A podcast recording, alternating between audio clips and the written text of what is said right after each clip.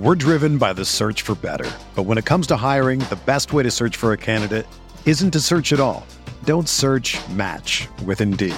Indeed is your matching and hiring platform with over 350 million global monthly visitors, according to Indeed data, and a matching engine that helps you find quality candidates fast. Ditch the busy work. Use Indeed for scheduling, screening, and messaging so you can connect with candidates faster. Leveraging over 140 million qualifications and preferences every day, Indeed's matching engine is constantly learning from your preferences, so the more you use Indeed, the better it gets. Join more than 3.5 million businesses worldwide that use Indeed to hire great talent fast. And listeners of this show will get a $75 sponsored job credit to get your jobs more visibility at Indeed.com slash BlueWire. Just go to Indeed.com slash BlueWire right now and support our show by saying that you heard about Indeed on this podcast. That's Indeed.com slash BlueWire. Terms and conditions apply. Need to hire? You need Indeed. This podcast episode is brought to you by Coors Light. These days, everything is go, go, go. It's nonstop hustle all the time. Work, friends, family expect you to be on 24 7. Well, sometimes you just need to reach for a Coors Light because it's made to chill. Coors Light is cold lagered, cold filtered, and cold packaged. It's as crisp and refreshing as the Colorado Rockies. It is literally made to chill.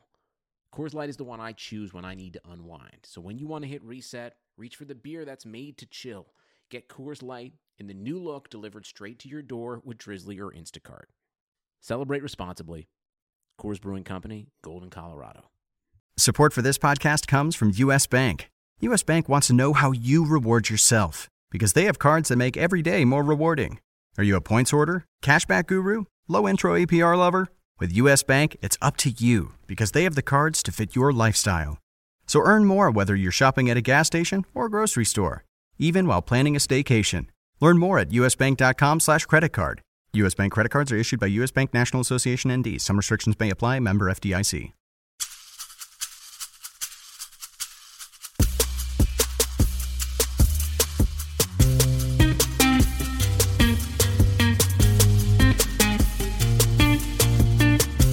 This is the RotoWire Fantasy Football Podcast. Here's your host, John Halpin.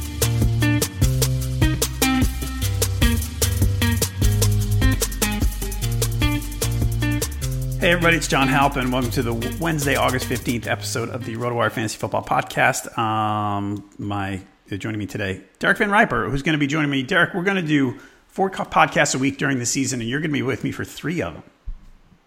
Yeah, uh, more more DVR on the podcast this year. Uh, Tim Heaney doing more social stuff, so he's still around. Nothing's nothing's changed with Tim in the grand scheme of things. Just different tasks for him this season compared to last season. Uh, so I'm looking forward to it. It's it's kind of funny though. Today's one of those days, and you've probably had these over the years where you just kind of fall into a one thing after another on your calendar, where you get maybe a small break for lunch, which I had, and everything else is just laid out. Like I, I woke up, I came in, started the baseball podcast, got that out, covered Erickson's XM hours. He's on vacation. Covered my own, ate my lunch, and I'm here. Yeah, he's on. He had a family vacation first, came back, and then he has a, a uh, annual golf trip. I don't he- think they're normally that close together. I think it was kind of a fluke. Yeah. But yeah, he's like second time in three weeks he's gone, uh, which you know whatever, it's fine. It's my job to to be the backup.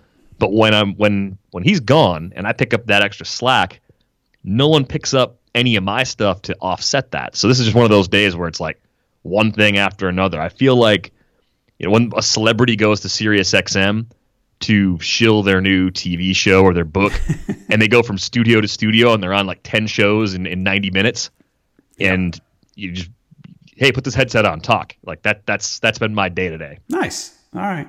Well, people want to keep listening. As long as they're not shutting you off, I guess it's good. yeah no it, it seems to be going all right All right. Um, two things I want to ask you off the top. First, um, did you see Jalen Ramsey's stuff? Quotes? I'm, I'm hearing about this now and it sounds amazing It's awesome. He basically said, well, he didn't say that everybody stinks. Here's the, let's see, this is a GQ article apparently. Um, Josh Allen trash. Joe Flacco sucks. Matt Ryan, he said who? Um, he was complimentary toward Deshaun Watson and Carson Wentz. Um, he didn't like Matthew Stafford.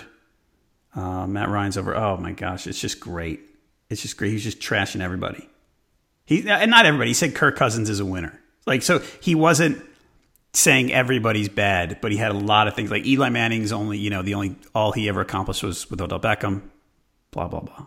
Not the Super so, Bowls, but whatever. So yeah, Jalen's making some enemies right now. He better he better uh, he, he he better walk the walk after this.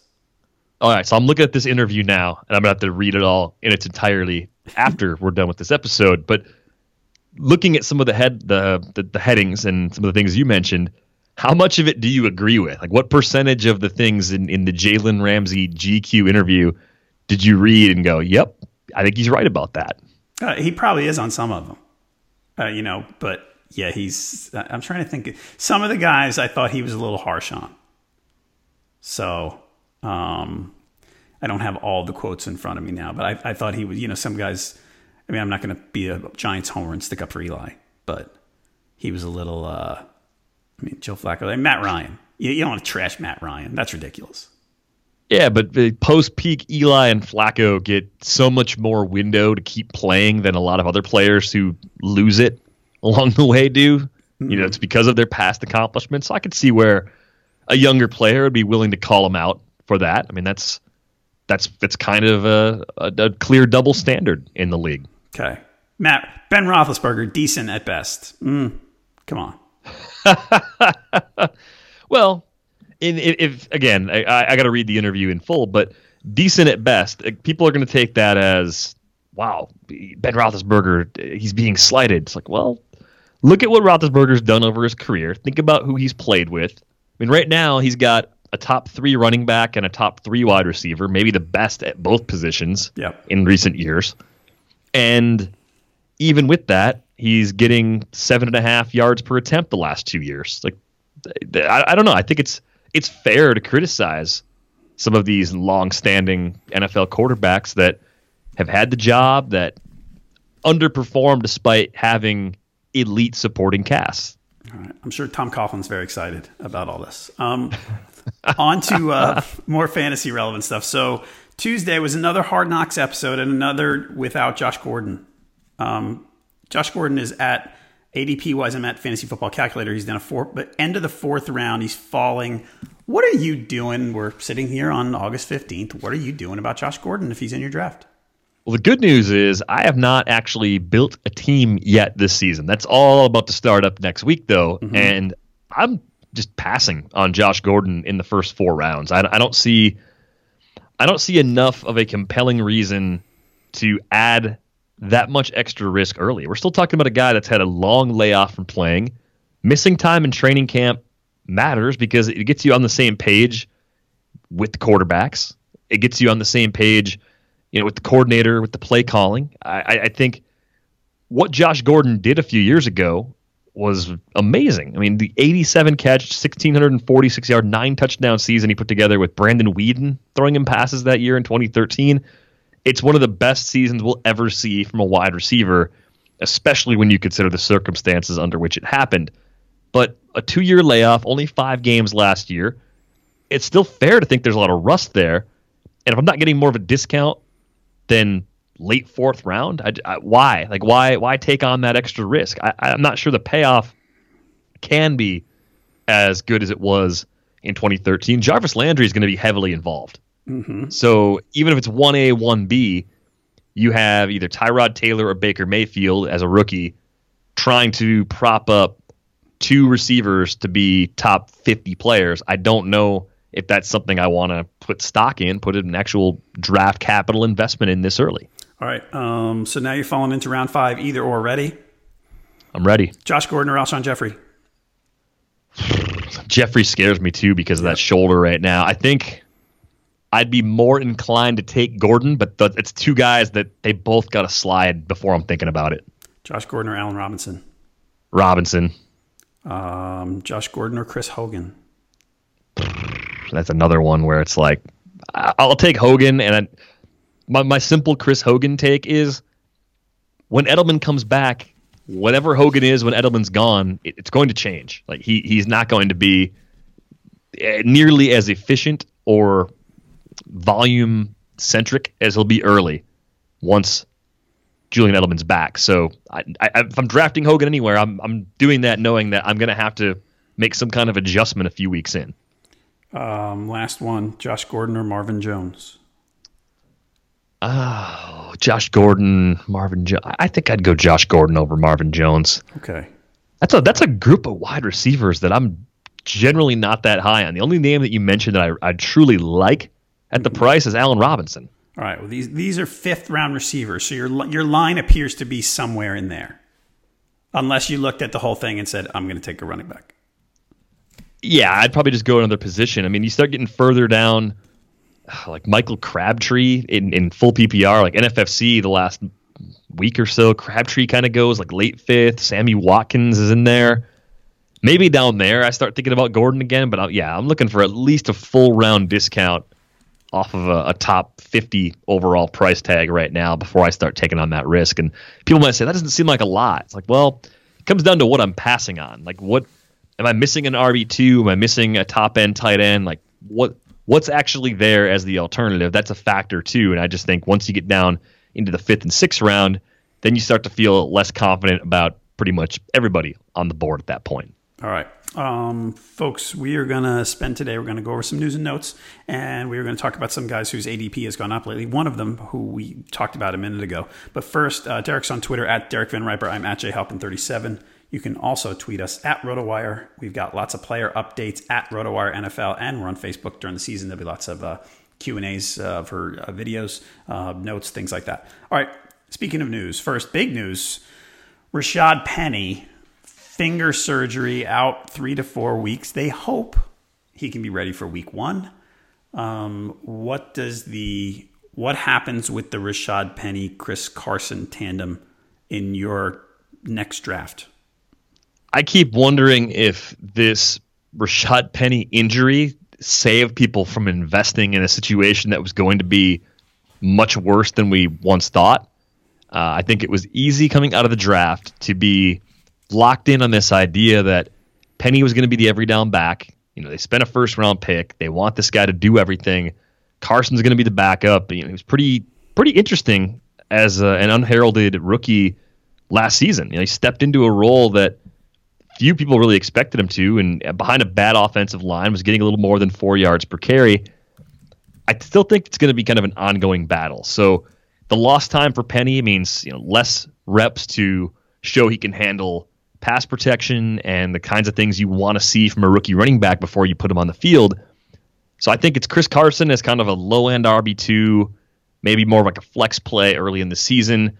And I think by week five, week six, as you kind of move a few games into the season, once Penny's fully healed, once he's practicing every day again, getting some game reps, has a chance to show that he's a little more explosive than a guy like Chris Carson, I could kind of see that job changing hands later. But it's a little bit like the Chris Hogan situation where you can look at Chris Carson and say, I'm not worried about week five and beyond. I'm worried about surviving September and getting good value at the running back position. And Carson opens that door. I mean, maybe maybe Carson's the kind of guy you want to draft if you use an early uh, early pick on Mark Ingram because by the time Penny overtakes Carson for enough of the touches to hurt Carson's value, that's when you get Ingram back from your suspension. Got it. Okay. Um, Penny slipped. It's it's hard to say when you're looking at ADPs for these guys now. It's because the news just broke. It's going to be hard to say where they fall. But if you like Penny enough, you might be able to get him at a bargain. Um, let's see. Next up, 49ers. okay, now let's try to keep this straight. They signed Alfred Morris because Jerick McKinnon and Matt Breida are hurt, both apparently not very seriously.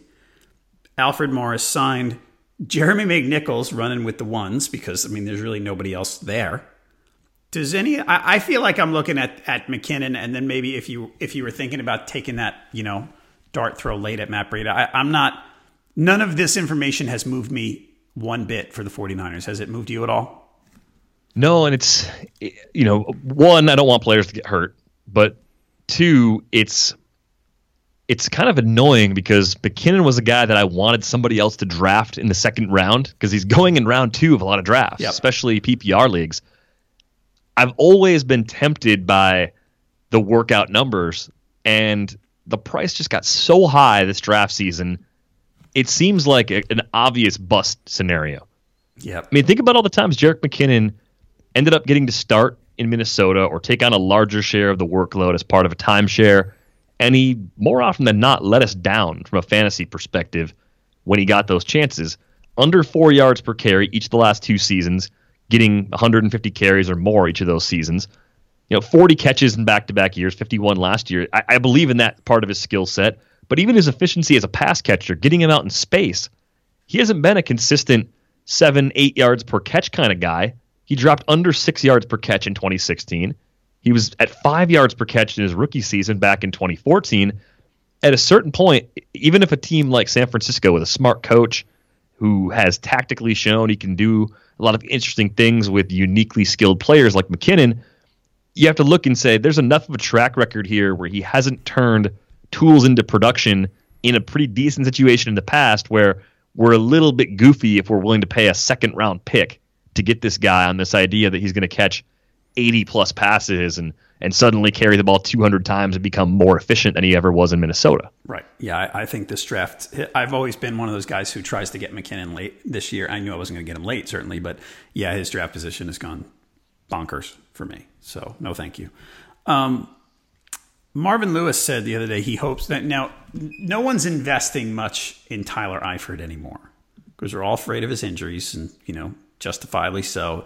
And he's being drafted as the 12th tight end off the board with what I'm looking at. Marvin Lewis said someone mentioned get him getting 50 snaps, and he said, "I hope he never gets 50 snaps." So it's a does, weird, weird way to answer that question, isn't it? Did, yeah, it is. Does it make you like if if you were gonna if you're playing the tight end waiting game, you saying, you know, I don't want Gronk, Kelce, Ertz, even Graham, Olsen, all those guys. I'm gonna wait, and you thought, hey, maybe I'm gonna sneak Eifert and start the season with him. Does this change your mind at all, or is it just you know, hey, he's a good red zone target, and if he's in the red zone, he's going to be on the field anyway. I think the way we have to look at this is that they may take away some blocking responsibilities. That would cause the snap count to go down. Mm-hmm. And that brings the injury risk down, right? I mean, even when you're out there blocking, the chances of someone getting blocked into your legs or hurting your back or hurting something while you're doing that, it's still pretty high. So maybe this actually is a good thing in in a weird way where they're using him for snaps when they want him to go run a route and and do something with a mismatch against an opposing defensive player. So I, am always the sucker that would would pay up for Eifert, and now that the price is low, you're right. He's outside the top 12 the position. He's kind of your high upside tight end two you can draft if you have a Delanie Walker type, you know, kind of an old veteran as your tight end one that you think, yeah, he's probably fine. If he's not, though, I want some upside. Eifert to me kind of scratches that itch, and you can do it with one of your last picks in a lot of traditional leagues. So I'm not going to write off Eifert based on this news.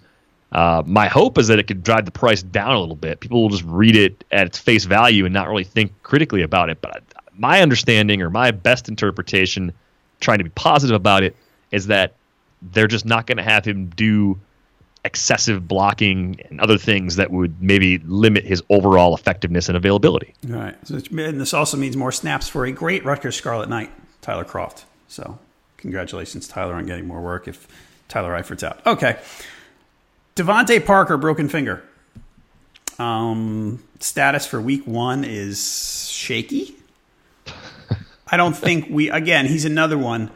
We weren't investing a lot in DeVante Parker anyway. Right now, his ADP is 40 wide receiver 45 going in the 10th round. However, it, that leads me to want to talk about another guy, Kenny Stills.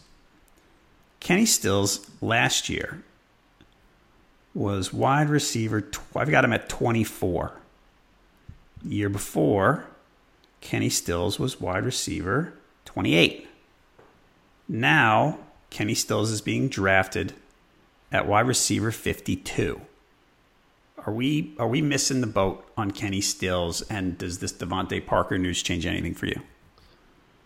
I think there was enough for those guys to coexist and, and frustrate owners week in and week out, even if Parker is completely healthy, and maybe he will be by the time we get to week one. It's hard to believe though. Kenny Stills is only 26 years old. This is going to be his sixth NFL season. He's missed one game in the last five years. He's been really durable.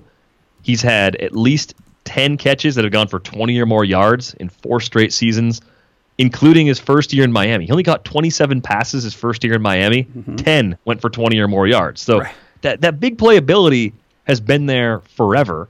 And the rate of big plays is actually up compared to where it was in that final season with the Saints. But I wonder if if you get him more involved, if if that starts to chew away at that efficiency, where it, it doesn't work nearly as well when you have him running other types of routes. Like it, I, how much of the the big playability is just the way he has to be used. Other guys like Jarvis Landry, who's now gone, uh, and Parker pulling attention away from Stills, and then Stills being able to just beat teams over the top. That's a little bit of a question for me what would he do with, with an increased target volume? I mean, last season, I think he had three games where he was targeted at least 10 times. Right. And, you know, four for 51, five for 65, five for 98, and a score. And that one came against Denver in week 13. They tend to have pretty good corners. So I, I don't think there's a question about talent. I just wonder if the usage from Adam Gase actually gets scaled up enough. And I also wonder are the Dolphins like a bottom five offense this year? Because I'm not really excited about this team at all. Yeah, I think you might be right about that part of it. But I mean, you look at Stills last year. I'm looking. I'm saying, okay, he was wide receiver what 24. I think I said he and that was 847 yards and six touchdowns. That's not a high bar to clear. For him. no, no, it's not. And I think when you look at his week to week, he's the kind of player that just kills you in season long leagues because it's two for 37 and a score. Okay, he's okay that week. Four for 51, no TD. Full PPR, okay. Non PPR, no good. Then three for 13, one for 13. Those weeks kill you when guys just disappear from the offense like that. True. And he has that. He has a little more of a feast or famine lean to his production, which again, I, I, I couldn't tell you if that's just because that's the way Adam Gase wants to use him or if there's something else going on there, but he's I hate saying this, he's a much better player to have on your roster in a best ball setting when you don't have to try and thread the needle with when exactly to use him because his his quiet games are very quiet and his big ones are difference makers, but it's really hard to time the matchups in the market on him week to week. Okay. Next up, speaking of uh, deep threat wide receivers, one of the beat writers in San Francisco said that Marquise Goodwin is, quote, clearly Jimmy Garoppolo's favorite target. Now, maybe you think, well, it's not too surprising considering what else there is there. You know, it's whether it's Pierre Garcon or Dante Pettis or, you know, Kittle's hurt and all that. Um, Goodwin's being drafted as wide receiver 30, looks like late in the sixth. Um, last year, I got him at wide receiver 28 he had 105 targets, 56 receptions, 962 yards, only two touchdowns. Do you think his draft spot is a route right, or are we underrating him a little bit? I think it's about right. Mean, I think we're still we're looking at a guy that has world class track athlete speed. He's a little small for an NFL wide receiver, but that top end speed offsets it. Production jumped up a ton once Garoppolo got there. I mean, week 12 on 78, 99, 106, 114 with 6, 8, 12, and 13 targets. Yeah. The Jags quieted him down in, in, championship week. So if you you caught Goodwin as a a pickup coming off that that long TD against the Giants in week 10 or something, or scooped him off the waiver wire in like a 10 or a 12 team league, he helped get you through the playoffs and then had a tough matchup when you needed him most and was pretty quiet with that. But you can't hold a quiet game against the Jags defense last season against him. I mean, he played very well down the stretch. Uh, six round price, very fair. I keep thinking, as much as I didn't like McKinnon as a second rounder, the way the rest of that offense is priced is very reasonable when you consider like that offense has to be good if McKinnon's going to make that value. If everyone believes that's possible, why aren't the prices on Goodwin and Garoppolo and even George Kittle a little bit higher than they are. I mean, there's definitely some hype on them, but they're not they're not all ridiculously priced the way McKinnon is. They're not. You're right. They're they're pretty. They're very reasonably priced. And I mean, I've been saying all summer I don't I don't like the weapons generally for Garoppolo, but you know you're you're not paying for other than McKinnon. You're not really paying for any of them. So right. worth a shot. Um, all right, another wide receiver up in your neck of the woods. Geronimo Allison, the Green Bay Press Gazette, reports that Allison has, quote, quietly established himself, end quote, as the Packers' third wide receiver. I've been asking some of your colleagues up in Madison this summer, you know, who's the third? Who's the third? And, you know, they drafted, what, a couple of guys, right? Three, year. yeah. Yeah. So there were a lot of options. Allison appears to be the option um, without, like, well, actually, Graham's in the mix now. Cobb seems to be looking better than he has in a bit. Um, Davante Adams, everyone thinks he's going to explode. It seems like. Is there room for a third re- receiver to produce? I think there there is. I mean, I think the typical Nelson target volume. Most people just pencil that in for Adams, and then you kind of wonder. Like, Randall Cobb's efficiency's been down for a few years. Is that coming back? Like, how much of that is is Cobb playing through injuries, maybe losing a step from where he was when he came into the league? Uh, even even Rodgers' efficiency the last few years hasn't been the elite YPA year over year that we were accustomed to earlier in his career. So my argument for all of this is that Mike McCarthy is a very mediocre tactician and he's kind of single-handedly prevented them from winning multiple Super Bowls with Rodgers. You guys hate Mike McCarthy. I know a lot of people I, do, and, and I know it seems to be the con- conventional wisdom that he's not that good of a coach. But man, you guys hate him. I think as a fan base, like I think there's still a lot of people that blindly just trust him because he won a Super Bowl. But I think within like fantasy Twitter, especially, yeah. the Packer fans in that group, just, they they just see right through it. They just see a guy that is in over his head at this point, and he's just not creative with the the route trees and, and the general scheme. Just leaves so much on the table I don't know. I, I look at a guy, a guy like Geronimo Allison. I think, well, he has the rapport with Rodgers. Rodgers has seemed frustrated with that group of rookies, but it's still early enough in the preseason where one or two of those guys could get on the same page with Rodgers pretty quickly. Right. And then the other other variable here, I mean, we've all been talking about Jordy Nelson being done. Like he, oh, he lost a step. The Packers let him go because he lost a step. Probably. I mean, like I, I think he has lost a step. He wasn't getting separation, but people forgot how good he was at the beginning of last year. Seven for seventy-nine and a touchdown in the opener against Seattle. Got hurt on one of the first plays against Atlanta in week two, so he took a donut that week. Came back against the Bengals, scored twice in that game, six for fifty-two, two TDs. Four for seventy-five, two TDs against the Bears in week four.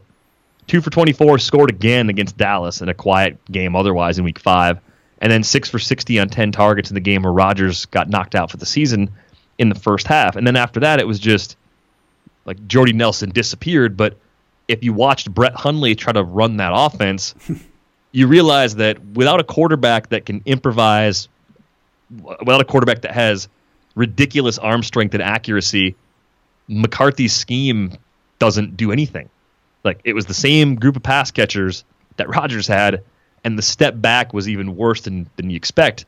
So I'm looking at all this and I'm thinking, okay, Rodgers is mad that Nelson's gone because they were on the same page all the time. Even Jordy Nelson, who probably lost a step, was way better than anybody else they had other than Davante Adams in that group of pass catchers. There's something about Rodgers where knowing what his receiver is going to do is almost like more important to him than it is to other quarterbacks because he can throw guys open so easily. Right. And I think the Allison, you know, being the third receiver right now, that whole storyline makes a lot of sense because when you watch some of the broken plays that he's hit Allison on over the last two years now, it's it's kind of like early career Randall Cobb in some ways, where he just extends plays, keeps finding space, and Rodgers looks for him. So the trust from Rodgers thing, I think, matters a lot. But I think what Allison has in that trust, he lacks in physical ability. Okay. Like he's six three, he's got size, that's great, but he doesn't run the way Equanimeous St. Brown and J'Mon Moore and Marquez Valdes-Scantling run. So he might be that guy for now, but I almost wonder if it's his job short term, has a couple good weeks, people get sucked in, pick him up on the waiver wire, he starts to lose targets you know, it wouldn't surprise me at all if it just goes Adams, Graham, Cobb, and then Allison and the rookies are just bouncing around every week, frustrating everybody. All right. Um, one more wide receiver, John Brown. Ravens, he is the talk of Ravens camp right now. John Brown, first two years in Arizona, played well. The first year was kind of a bit, a little bit of a breakout, right? He, he impressed everybody. And the second year, he went over thousand yards. You know, he's just a great deep threat, and that's when he was playing with I think he was with Fitz and Boldin, so he was sort of you know the guy, the the deep threat. Last two years, he's battled injuries, he's battled illness, he's struggled a bit. He's free.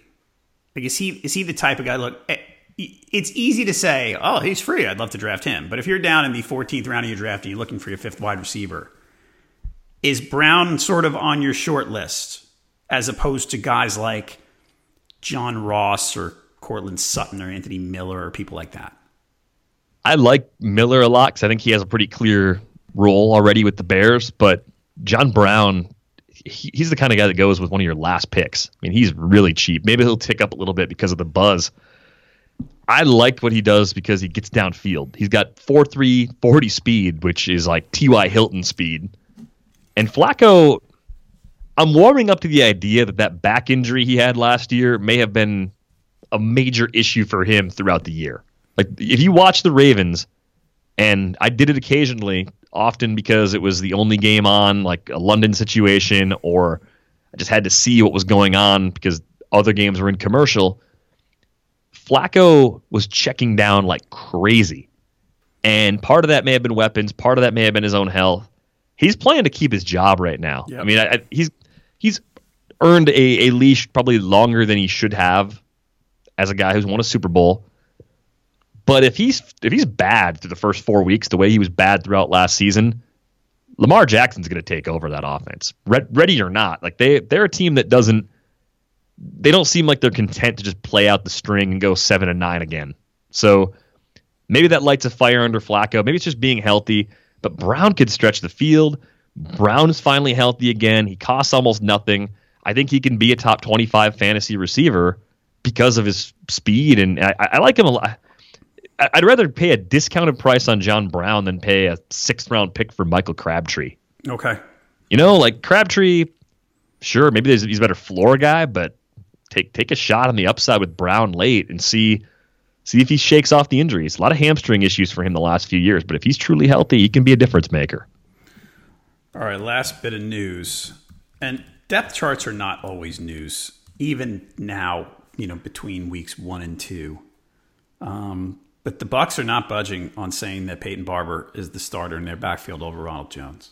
They just keep saying it. And we've been reading in camp about Ronald Jones. He's having trouble in the passing game, and the you know the the receiving hasn't been great, and the blocking's just been so so. And, and I mean, Peyton Barber's super cheap.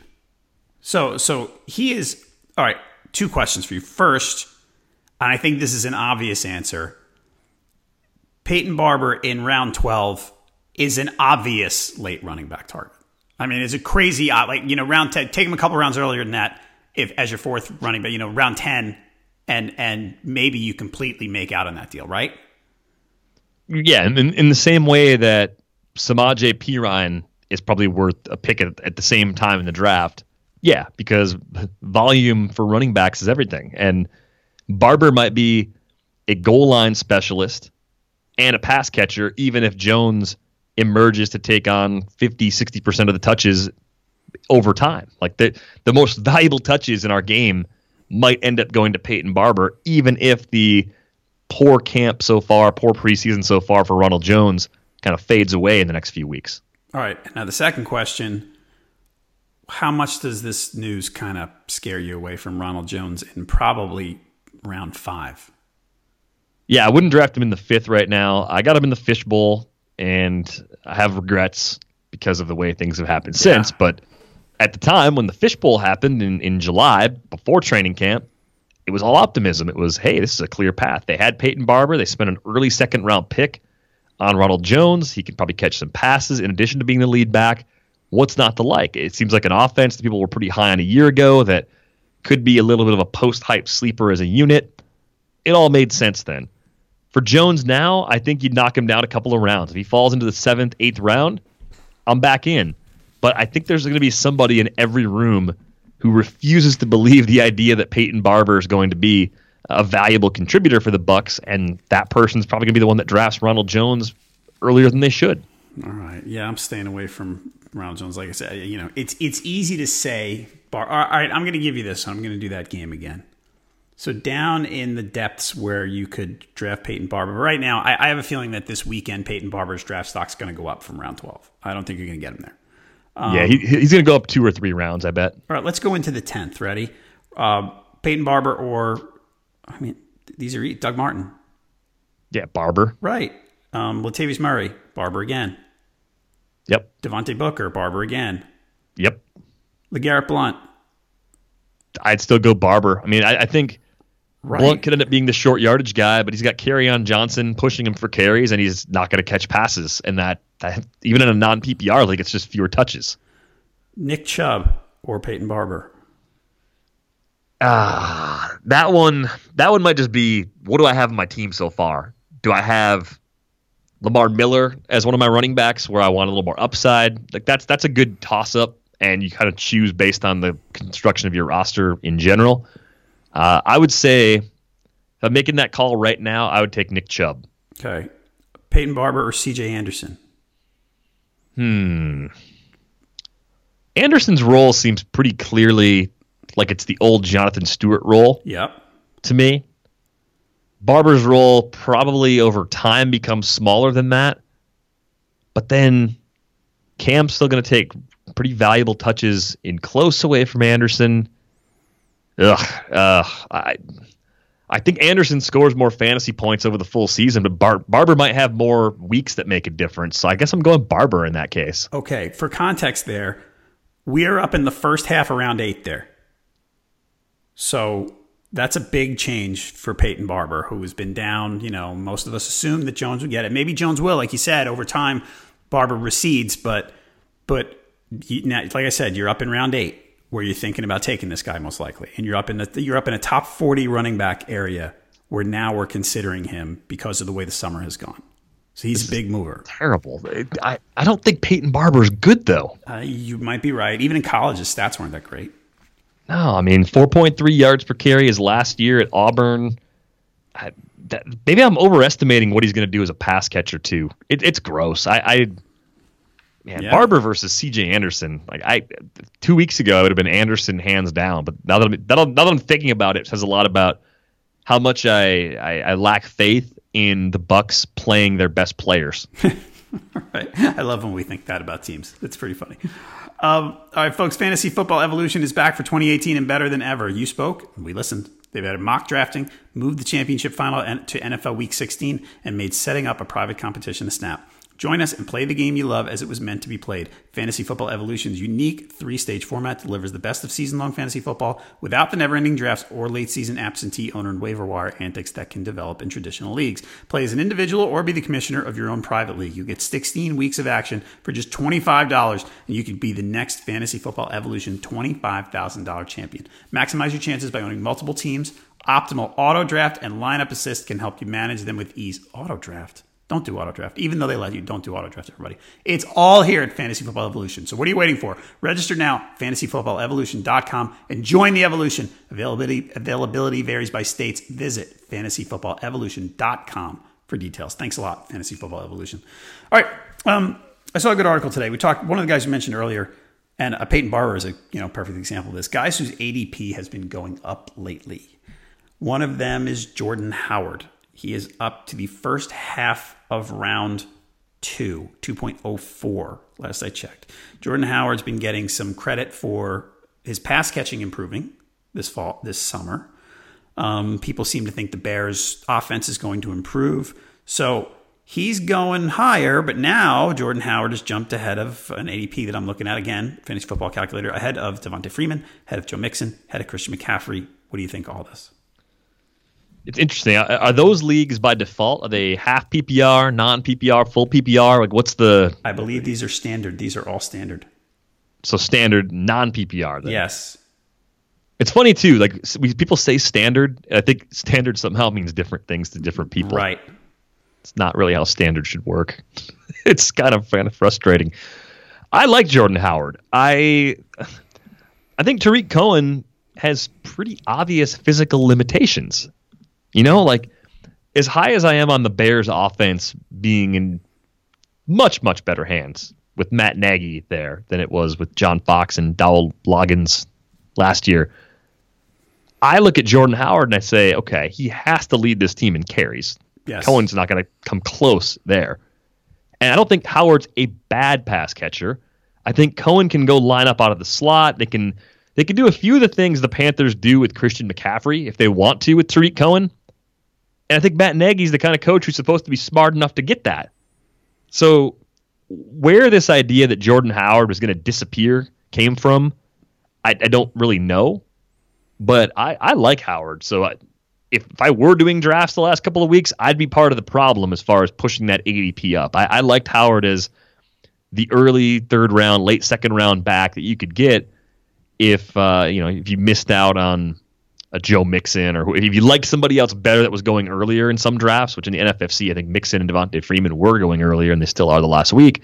Howard was the guy that I said I have no problem waiting and getting him a few picks later. Maybe I'll grab a receiver, you know, let those other two running backs go, and then coming back through in three get Howard. Now I probably can't do that. Now no, I can think can't. about taking Howard in two and getting the receiver later, which is fine. But I think this idea that he can't catch passes is kind of silly. I mean, he's he's been able to do it a little bit the last two years. 10.3 yards per catch as a rookie, only 5.4 last year, and he's been working a lot on it. So I, I'm a little bit optimistic about Howard. I liked him more before the price went up, but I still like him now, even with the increased price. Yeah, I, I agree with you. I mean, now, now, you're paying market value for him. Before, I thought you were getting him cheap. I'm, I'm very, I'm usually very cognizant of the idea that you know, why, why pay to think a guy will achieve a certain number of stats ahead of a guy who I already know has done it. You know? And and mm-hmm. Jordan had not like Jordan Howard, you know, 34 years old. I mean, 23 year old guy who had in his two years ago had a 1600 yard from scrimmage season. So, yeah, 5.2 yards per carry as a rookie. Yeah, really good. Really good. But now, yeah, in early second round, you're I mean, you're paying. And I mean, I still might take him there. Would you take him ahead of Mixon? Yeah, I would because Gio Bernard's going to be a factor, and Mixon, there's there's no room for profit right now. Howard, if, if Howard's a late first round pick next year, if Howard moves into Melvin Gordon's spot on the current ADP chart for 2019, that wouldn't surprise me. Me neither. Okay, next guy up. we talked a lot about this guy earlier in the summer, Lamar Miller. Um, now he was he was hovering in round seven at one point, I think, maybe late six. Now he's at the three four turn. Um, how do we feel about that now? I mean, I, I think we've all agreed that Lamar Miller has limitations, but he was getting drafted too low for a guy who had an easy path to a job. Now he's being drafted as if he has the job. Is he still is he worth where he's being taken, let's say at the top of the fourth? I don't think I want him at the top of the fourth. I liked him before when he was cheap because I thought the volume was pretty safe. Thought the big plays might come back with some help this year, having a full season of Deshaun Watson, kind of changing the way defenses have to play the run in Houston. I think that was something that I liked about Miller before, but that increase is knocking away all that profit potential. I see the limitations like everybody else does. I mean, this is only a six total touchdown guy each of the last two seasons. That's with a lot of touches. That's with more than 250 touches each of the last two years. The efficiency dropped off. I liked him in the seventh. I don't like him in the fourth, so I, am starting to walk away from Lamar Miller. Okay. Uh, right now, the the next guy he's a okay. The next guy behind him on the running back list is Kenyan Drake. Which one would you take? Drake, and I'm not even much of a Drake guy. Okay, I think I agree with you.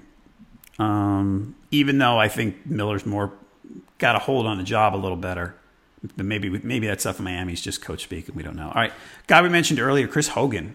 Chris Hogan has snuck in, snuck into round five, which I don't know that I ever thought I'd see. You know, we always look at Chris Hogan like, yeah, he's fine, he's nice. And what is it? What was his nickname? Buffalo. They used to call him Seven Eleven because he was always open.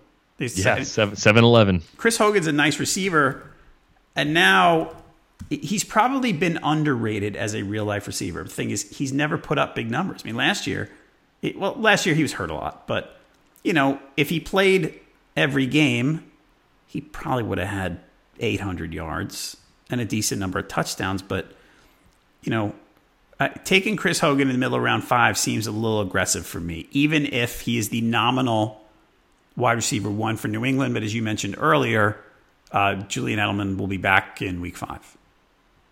Can we take a moment to acknowledge the Bills finding a guy who they said was always open? They even gave him an appropriate nickname. Yeah. And then deciding that this guy who's always open should not be targeted more than four times per game in any of the seasons in which he was on their roster. Like, oh. that, that's that, that's that's amazing. Like, yeah. how do you how do you do that? How do you how do you have a guy that you say is open all the time, but well, we can't throw him the ball though. You know, we, he, he's open all the time, but we don't really know like why, and we can't we can't get the ball in his hands like that. That's really strange. And um, Scott Hogan was here with me a couple weeks ago, and we're talking about you know the Bills. The, the Bills having a bad receiving corps, and he said, "Wow, could you imagine if they had a group, let's say like Sammy Watkins, Robert Woods, Marquise Goodwin, and Chris Hogan? That would yeah. be okay." Yeah, they, they had it. Like it's, it's, it's crazy, right? Like they had all those guys, and they they've all gone on to become better players elsewhere. So I, I think that comes down to coaching. I think your your scouts did fine. You you drafted correctly. You found you found talent at all sorts of price points that could make an impact, and you didn't design an offense that could make the most of them. So anyway, present day Hogan, I get it. I understand why the price is up. I think he will be a top 15 fantasy receiver while Edelman's out. Top 15. I think top 15. I, I, think the, the efficiency is going to be there. He'll score a lot.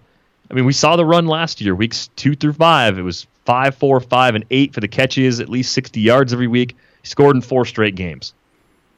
Top 15 receiver. Like that. That's about where I think he'll be again this year. But then Edelman's going to come back. The target volume is going to drop. He's got a pretty lengthy injury history too that I think has been an issue these last couple seasons. I think he played 15 games in 2016, but he wasn't healthy for a good chunk of them, and he only played nine games last year. I think Hogan's the kind of player you can draft at that price, but you better hit on something else you do late or hit on a waiver wire player because he's going to go from a guy that you trick yourself into thinking is like a wide receiver one to a guy who's like a wide receiver three or a flex play once Edelman comes back. Okay. Uh, let's stay in New England. Um, Sony Michel knee procedure, supposedly not too serious. We think he'll be back, let's say, early in the season. I'm just going to check the latest. Um, yeah, hard, hard to say when he's going to be playing. But Rex Burkhead has snuck into round six. And this is, it, it's another one. Even with the Michel situation, I look at Rex Burkhead and I go, I like the player. He was a guy I was trying to get. Is he too expensive now? 100% yes. And this one doesn't seem complicated to me.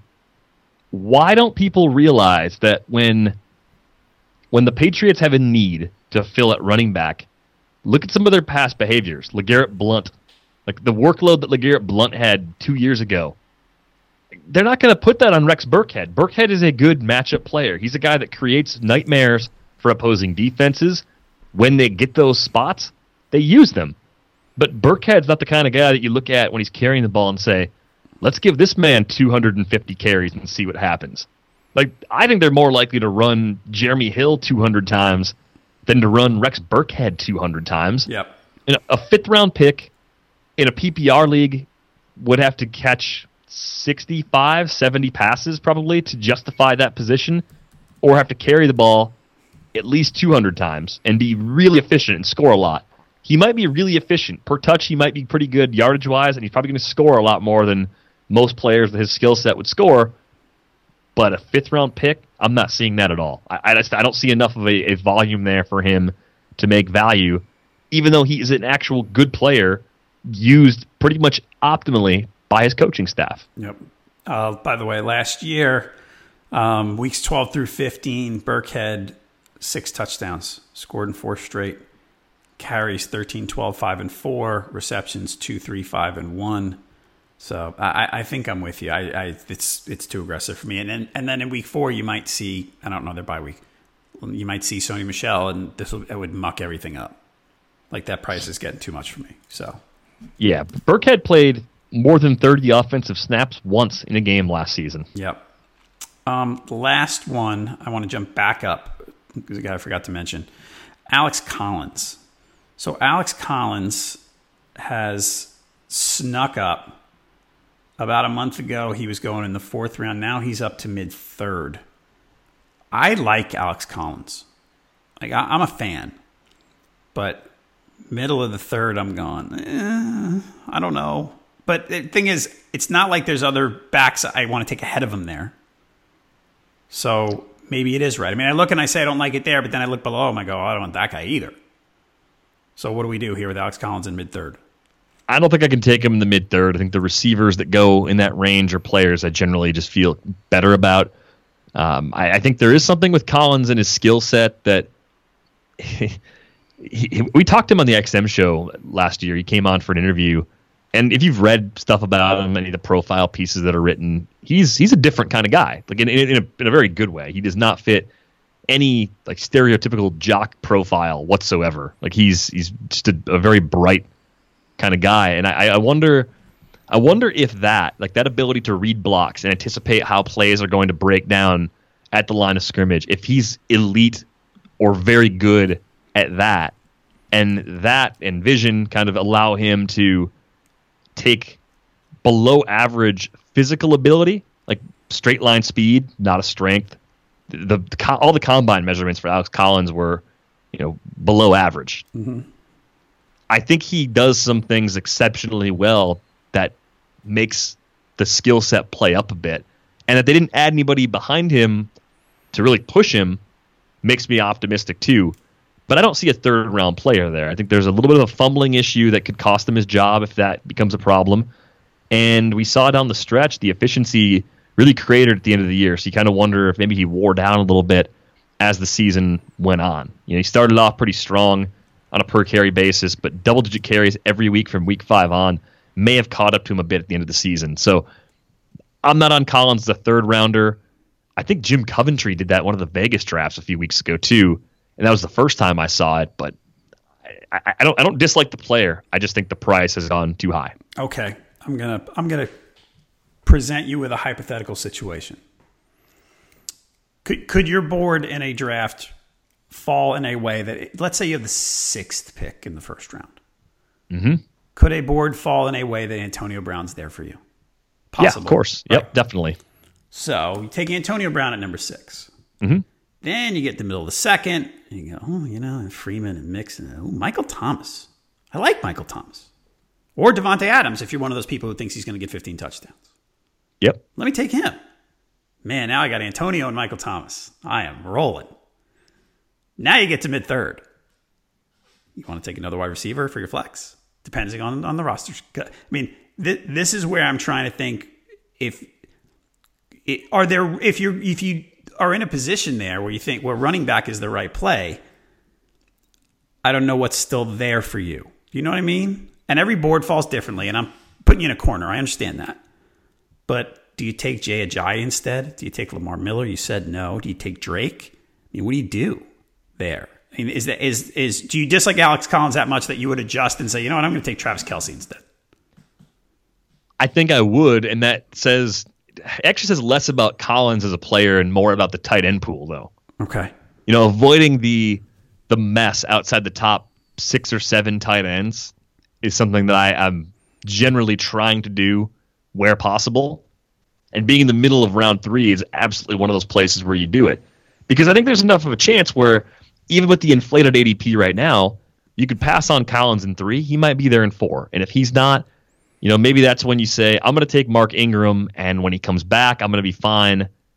I'll deal with it the first few weeks. I'll stream a Carson, a Perine, you know, a Barber, whatever, whatever cheap running backs you fill in with later. You'll play those guys early, and by the time they lose ground to the young players pushing them, that's when Mark Ingram comes back. So maybe you structure it that way, and you're not chasing tight ends all season. You're rotating running backs off the wire, which is always easier. Right. I mean, like can you think of a single fantasy football season where uh, like multiple high quality running backs didn't emerge to to help fantasy owners along the way? Nope, you're right. They're always there. That's why I'm I'm a zero RB guy. I like I always like that theory. I mean, every draft is different, but generally, I think that's a smart way to go. Yeah, and I, I think there's a, just a lot of running back inflation on the ADP charts right now. I don't know if that's a Mario Puig original description, but that's kind of the way I see it too, where the the round three through seven running backs they all have warts because they're all either in timeshares, they're all trying to hold off a, a, younger player from taking their workload, or they're a younger player trying to unseat the veteran incumbent. And those questions are really difficult to answer, especially in August. And sometimes we don't get a solution to some of those problems until October or November. Right. All right. Folks, listeners to our podcast can get a free 10-day RotoWire trial at rotowire.com slash pod. No credit card needed to do that, so you can check out almost all the features on the site. Take a look now, rotowire.com slash pod. Derek, what else are you up to right now? Have you fully, you haven't fully transitioned to, I know you do a lot of baseball, but what's the, what's the, uh, the balance right now? Right now, for me, it's probably still 75% baseball, 25% football. It's okay. crazy. Once week one gets here, it, it can't be 75 25. There's just, you know, there's more football. So uh, I might be doing the same amount of baseball, but the split just goes 50 50 because there is actual football that I have to be consuming constantly. Right now, it's a little harder to track it down. I wish there was a red zone channel for preseason games, by the way, because you can, you, can, you got to watch them online, like on some sketchy feed if you want to watch something that's not local, unless there's a national game on. And it's the easiest way to look at multiple players. Like it, I'm amazed they haven't put that together and, and charged us all like 30 bucks to watch it, but inevitably we'll, we'll get there. So a lot of what I'm doing right now, I got the baseball pod. Uh, we're doing that three days a week. So check that out if you like baseball and football. Some people listen to this do, some people don't. Uh, I write DFS baseball articles on Tuesdays and Fridays right now. XM still doing that. Uh, five days a week, one to two Eastern on Monday through Thursday, eleven to two Eastern on Fridays. Uh, so tons of hours there, a lot of talking, and uh, the writing will will pick up a little bit more for football, hopefully in season, either some blogs or just the occasional tools. I'm trying to develop a few new tools for this year, so hopefully I'll get those put together uh, the next ten days or so. Uh, and then the other thing I'm I'm looking at, I've I've started a new league this year.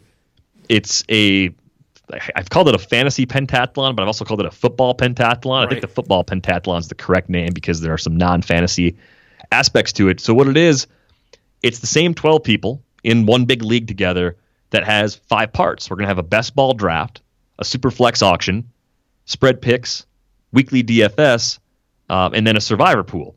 And based on how you do in each event, you get rotisserie standings points like you would in baseball. So if you end up winning the survivor pool, you know you're the last one that survives you get a 12. If you're the second place survivor finisher, you get 11. It goes all the way down to the last place person getting one. Total up all the points, rank the standings that way, and that's how you determine a league winner. So it's this new thing that I, I kind of concocted one afternoon, and I finally have it. I'm one person away from having it filled. I should have it filled today. So we're gonna get that launched up next week, and I'll probably write about that a little bit and some of the challenges that come with having to, you know, be at least good in everything, I think, to win that overall. I don't think you can tank at all and right. expect to win. Like maybe, the, I mean, the hardest one I think is almost Survivor. Yes. But I, what I did though, I, I didn't want someone to get bounced on one loss. You're going to get two two losses in this ah, Survivor okay. pool, so it will drag on a little longer for everybody. And I mean, if you, you drop two the first two weeks, then you deserve a one in that category. But um, yeah, there's going to be a lot of interesting strategy wrinkles. I got a really good group of guys that wanted to play in that, so I'm kind of looking forward to seeing how that all comes together and and who wins it and how they do it. And it's just kind of like a catch-all. Like we talk about all those things every single week. Let's put it all into one big league and, and see how it goes. That sounds like a good. Yeah, I was going to ask you basically because if it was one loss, my usual strategy in Survivor is to take risks early but in this format, you wouldn't if it was one loss, but two, you might. Yeah, you might take a few shots early on and, and see if you survive, and you could really make a run late if you kept some of those good teams. I, I think we'll see people try both things. We'll see some people go ultra conservative early just to make sure they get a few points. We'll see some people try to get away from the pack and, and root for you know Patriots week one loss or something yeah. like that. And it's uh it's going to be a lot of fun. It it really is. All right. Well, good luck with that, everybody. If you like the podcast, please re- uh, leave us a review and a rating. We appreciate that. You've been doing that a lot lately, and, and we thank you for it. And I want to thank you for listening to this edition of the RotoWire Fantasy Football Podcast. We'll be back on Thursday with another episode. Come on back then. Derek, thanks a lot. For Derek VanRiper, I'm John Halpin. See you next time. Everyone is talking about magnesium. It's all you hear about. But why? What do we know about magnesium? Well, magnesium is the number one mineral that 75% of Americans are deficient in. If you are a woman over 35, magnesium will help you rediscover balance, energy, and vitality. Magnesium supports more than 300 enzymatic reactions in your body, including those involved in hormonal balance. From functional medicine doctors to mental well being and female hormone experts, we all know that magnesium is the one mineral to improve all aspects of well being and health. But which one? Magnesium Breakthrough from Bioptimizers, the trusted choice recommended by leading experts with seven best absorbed forms of magnesium to ensure your body receives the support it needs for overall well being. Go to bioptimizers.com slash balance today and use code BALANCE10 for 10% off. Support your journey to wellness at B-I-O-P-T-I-M-I-Z-E-R-S dot com forward slash balance. Magnesium Breakthrough from Bioptimizers, your foundation to optimal health and vitality.